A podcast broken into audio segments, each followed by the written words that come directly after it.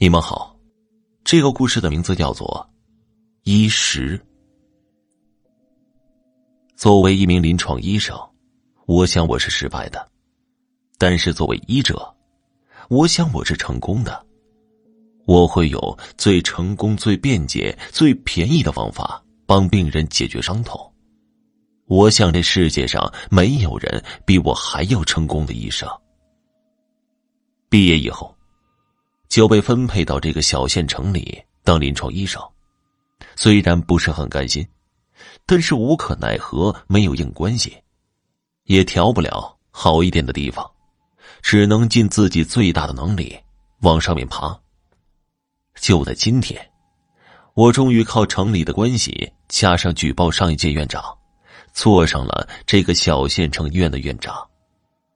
当上院长，我也终于如愿以偿地做自己一直只敢偷偷摸摸做的事儿。不知道什么时候开始迷恋肉体的味道，老人的肉会很松弛，肥肉嚼炒，骨头嚼脆，熬汤还不错。中年男人的肉会偏咸，但是有嚼劲儿。不过我最喜欢吃的是鸡肉的那几部分。青年男人的肉跟骨头都很好，不管是煎炒烹炸、焖溜熬炖，味道都不错。最好的是小孩的，骨头还没定型呢，肉质鲜嫩滑口。就这些肉我是尝过的。女人在医院死的比较少，没碰到过，碰到的也是一群人在旁边。在我眼中，他们都是活着的，死了的，一块块五花八门口感的肉。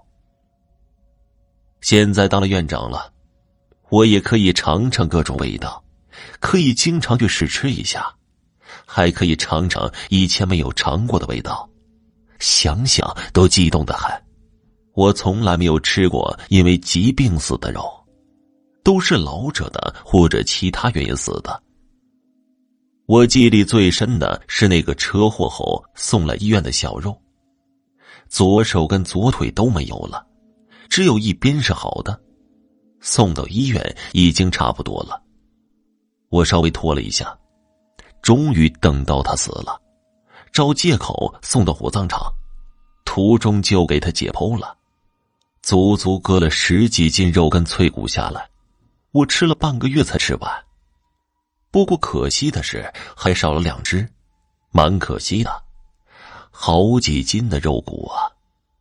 昨天听说医院又来了一个怀小肉的母肉，估计也是差不多，保母肉就保不了小肉，看那公肉的意思是要小肉。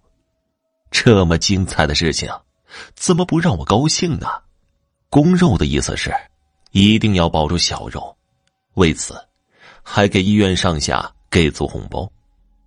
我提的要求就是要事后火化这块母肉，公肉居然同意了，为此我十分高兴，答应一定保住小肉。虽然不能吃一下小脆骨，但是可以吃到这么年轻的母肉也是很满足了。母肉终于如众人所愿那样挂掉了，公肉也同意母肉归我处理了，但是尽快归还母肉骨灰。我嘴上很快答应，但是我找了头母狗的骨灰给公肉，他还一脸感动的说要给我送锦旗做表彰，这个我怎么好意思呢？母肉现在就待在我家里，那大房间里我专门安装了一个大冰柜，放我的事物，从小到老，从公到母。看到母肉还没闭上的眼睛，他一定是在想，我为什么没有及时给他止血，没有给他剖腹产。那可怜的目光让我心生怜悯，我心里对他说，我会好好吃你的，每一种方式都来上几盘，一定让他在阴间看到他在我眼里独特的价值。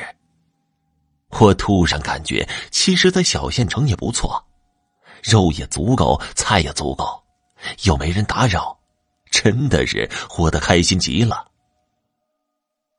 说到这儿啊，就可以了，炖的老汤快好了，想不想一起吃吃看呢？看看味道怎么样？是不是你也十分喜爱，并且感动得热泪盈眶呢？话说呀，这肉真的很好吃，要不来试试吧。